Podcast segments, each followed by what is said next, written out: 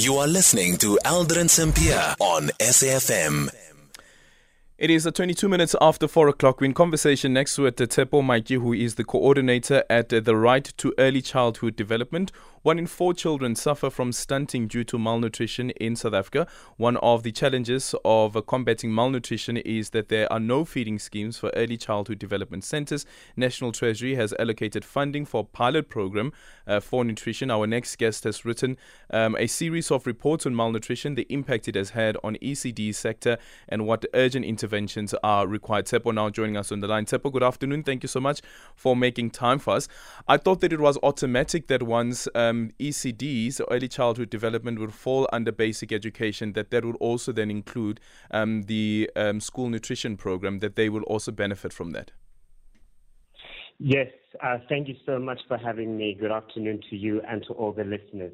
This is precisely what um, the campaign is calling for. Real Reform for ECD is calling, is urging the Department of Basic Education to provide nutrition, nutrition support to all eligible children attending early learning programs, regardless of their registration. Um, currently, there is uh, government support through the 17 Rand per child per day subsidy, of which 6 Rand 80 is ring fenced for nutrition. This means that 6 Rand is what is envisioned to feed per um, each child. However, the issue goes on because only 41% of early learning programs are registered. Just 33% of early learning programs receive the subsidy, and only 15% of children in the poorest households have access to the subsidy. So even though there is something being done, it is quite clear from the research that what is being done does not reach all children, and more importantly, or even highlighted here, is that it does not reach the most vulnerable children in South Africa. What do you say to the argument that the centers must first be registered um, to actually apply for um, uh, the, some sort of a subsidy? Because after all, it also has to deal with nutrition and safe um, safe food that is being consumed by these children. That is that is a wonderful question that we accept. Um, and we, we, we engaged with this question directly in one of our papers. So this campaign really looked at three um, broader questions around the campaign and the calls that we are making. And the first paper, we explored the legal basis um, of children's right to basic nutrition and the state's duties in respect of that right. Um, in the second paper, we um, explored what constitutes early nutrition, particularly from a standpoint of health um, provided at early, nutri- at early learning programs. And then thirdly, we recommend ways that um, nutrition can be extended to these programs. So to answer your question specifically, um, we can look to the first paper, which looked at the legal basis. Mm. And here it is established that every child has the right to um, nutrition. And the, the paper goes on to, to, to really pull, expand on that. This right that the child has does not disappear or appear depending on the location of the child. What we mean that just because a child is at an unregistered center does not mean the state's duty to provide nutrition for the child falls away. Um, so this is why the campaign specifically calls for a nutrition program that extends to both registered and unregistered centers. Um, however, we do not ignore the importance of registration as Real Reform for ECD has um, campaigns that are supporting um, registration, pulling down of barriers of registration, and still see the, um, the importance of registering. But when it comes to nutrition, particularly, we are relying on the Constitution, which provides the right to nutrition to all children. Quickly, the priorities, what should they be? Well, um, the priorities, the, the, the, three research papers really pull out um, recommendations for the state. Primarily, what is within reach is influencing the pilot program that we're anticipating for 2024-2025. Um, so we are hoping that the DBE really pulls on this research, pulls on the work being done by the multiple NGO, um, non-government organizations, civil society currently supporting nutrition, um, creating a nutrition program, testing provincial procurement, um, and uh, delivery to unregistered ECD centers. Also, rolling out training, collecting data around nutrition.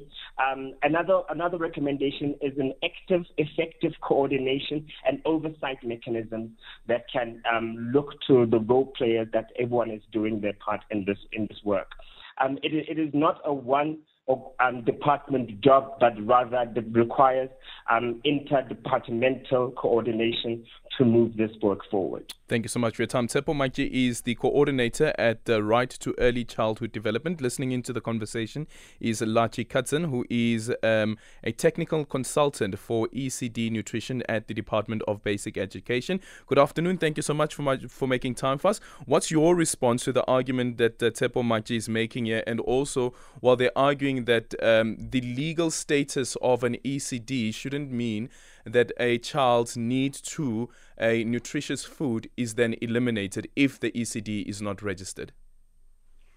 Good afternoon, Alden, um, and uh, thank you for the opportunity for uh, to respond to your guest. Um, Treasury has made funds available for uh, the Department of Basic Education to conduct a pilot study, and um, there are plans underway to introduce um, an early childhood development nutrition program. The department, of course, has been in touch with um, the, the organization that you've just been speaking to, and um, we welcome the research and the work that they've done so far, and we note it as well. So, with the pilot project, um, have you seen any change as yet, the impact that it's having on uh, the lives of children? Well, the pilot project is still in a planning phase. It is about to be introduced. It will be introduced in uh, 2024 25. 2024 2025. Does the department believe that it has the capacity? The department will definitely um, do its best and um, the department has uh, committed to introducing this program. Um, and that is why the department isn't going full out um, all at once. The department will introduce this as a pilot program. There are many lessons to be learned, and therefore we will start um, and um, expand on the program over the next few years. Yeah. How long do you expect the pilot project to run for, and by when do you expect to have this program um, being standardized? The program will um, be initiated in 24 25, as I've said earlier. Um, not, not the pilot, but year, the, but the program itself. The program itself will expand incrementally over the next few years. Okay, over the next few years. Do you have a yes. date at least by when do you expect it um, to be available nationally? No, we don't have a specific date when this will be, um, be able to be rolled out nationally, um, but it will definitely be implemented incrementally and we will um, definitely be able to expand um, gradually yeah. every year. Yeah. Any projections in terms of the budget that is required for this program from the pilot phase and then into the fully fledged program? Uh, those figures are, will be made available uh, in time to come. Okay, thank you so much for your time. Laché Katzen is a technical consultant for the ECD Nutrition at the Department of Basic Education. It is time for the news headlines.